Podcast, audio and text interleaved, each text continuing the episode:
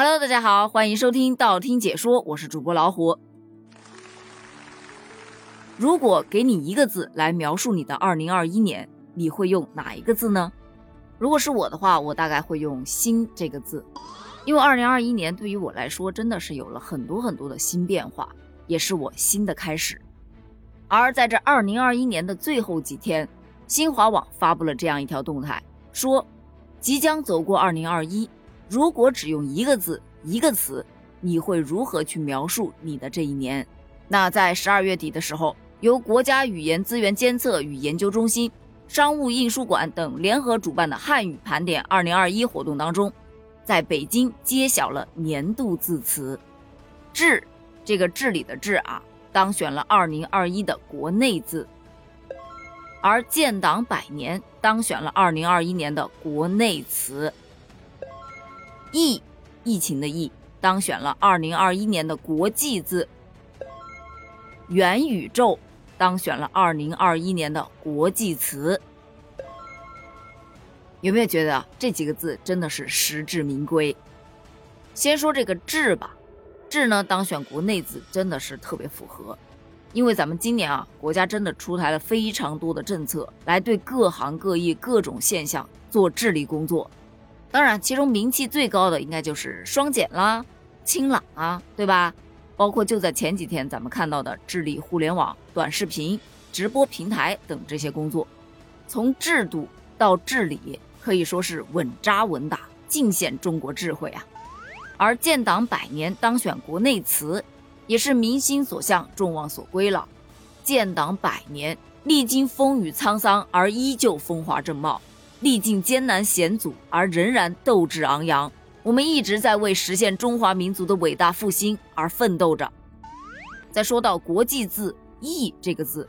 可以说也是一个字真的能概括所有。全世界都在苦战新冠疫情啊，我们相信终有一天它会被控制住的。而国际词“元宇宙”呢，真的就是今年特别火。原本只是一个科幻概念，但如今呢，已经成为横跨数据啊、影视啊、游戏啊等等领域的一个新风口。那么，它究竟是话术翻新还是科技革命，真的有待观察。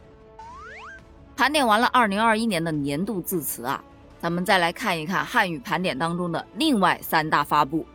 其中呢，2021年度十大网络用语，咱们前几期节目是更新过的，分别是“觉醒年代”。yyds 双减破防元宇宙绝绝子躺平。伤害性不高侮辱性极强。我看不懂但我大受震撼强国有我，而另外一项盘点呢是二零二一年度十大流行语，分别是建党百年、二零二零东京奥运会、中国航天、双碳、疫苗接种、双减、北交所、清朗行动、疫苗援助、生物多样性公约。而这第三项盘点就是二零二一年度的十大新词语，有七一勋章、双碳、双减、保障性租赁住房、住融号、跨周期调节、减污降碳、动态清零、德尔塔和破防。这三大盘点啊，是国家语言资源监测与研究中心基于大数据的语料库，利用语言信息处理技术筛取的，并且还经过了专家的评议得来的。你就比方说这个年度网络用语，它其实是非常鲜活的记录了网民们的生活点滴，而这个年度流行语则是人们语言生活的重要组成部分，它主要反映的是时代特征，而年度新词语的盘点则串联着2021年人们共同经历的点点滴滴，也记录着生活的新变化、社会经济的新发展，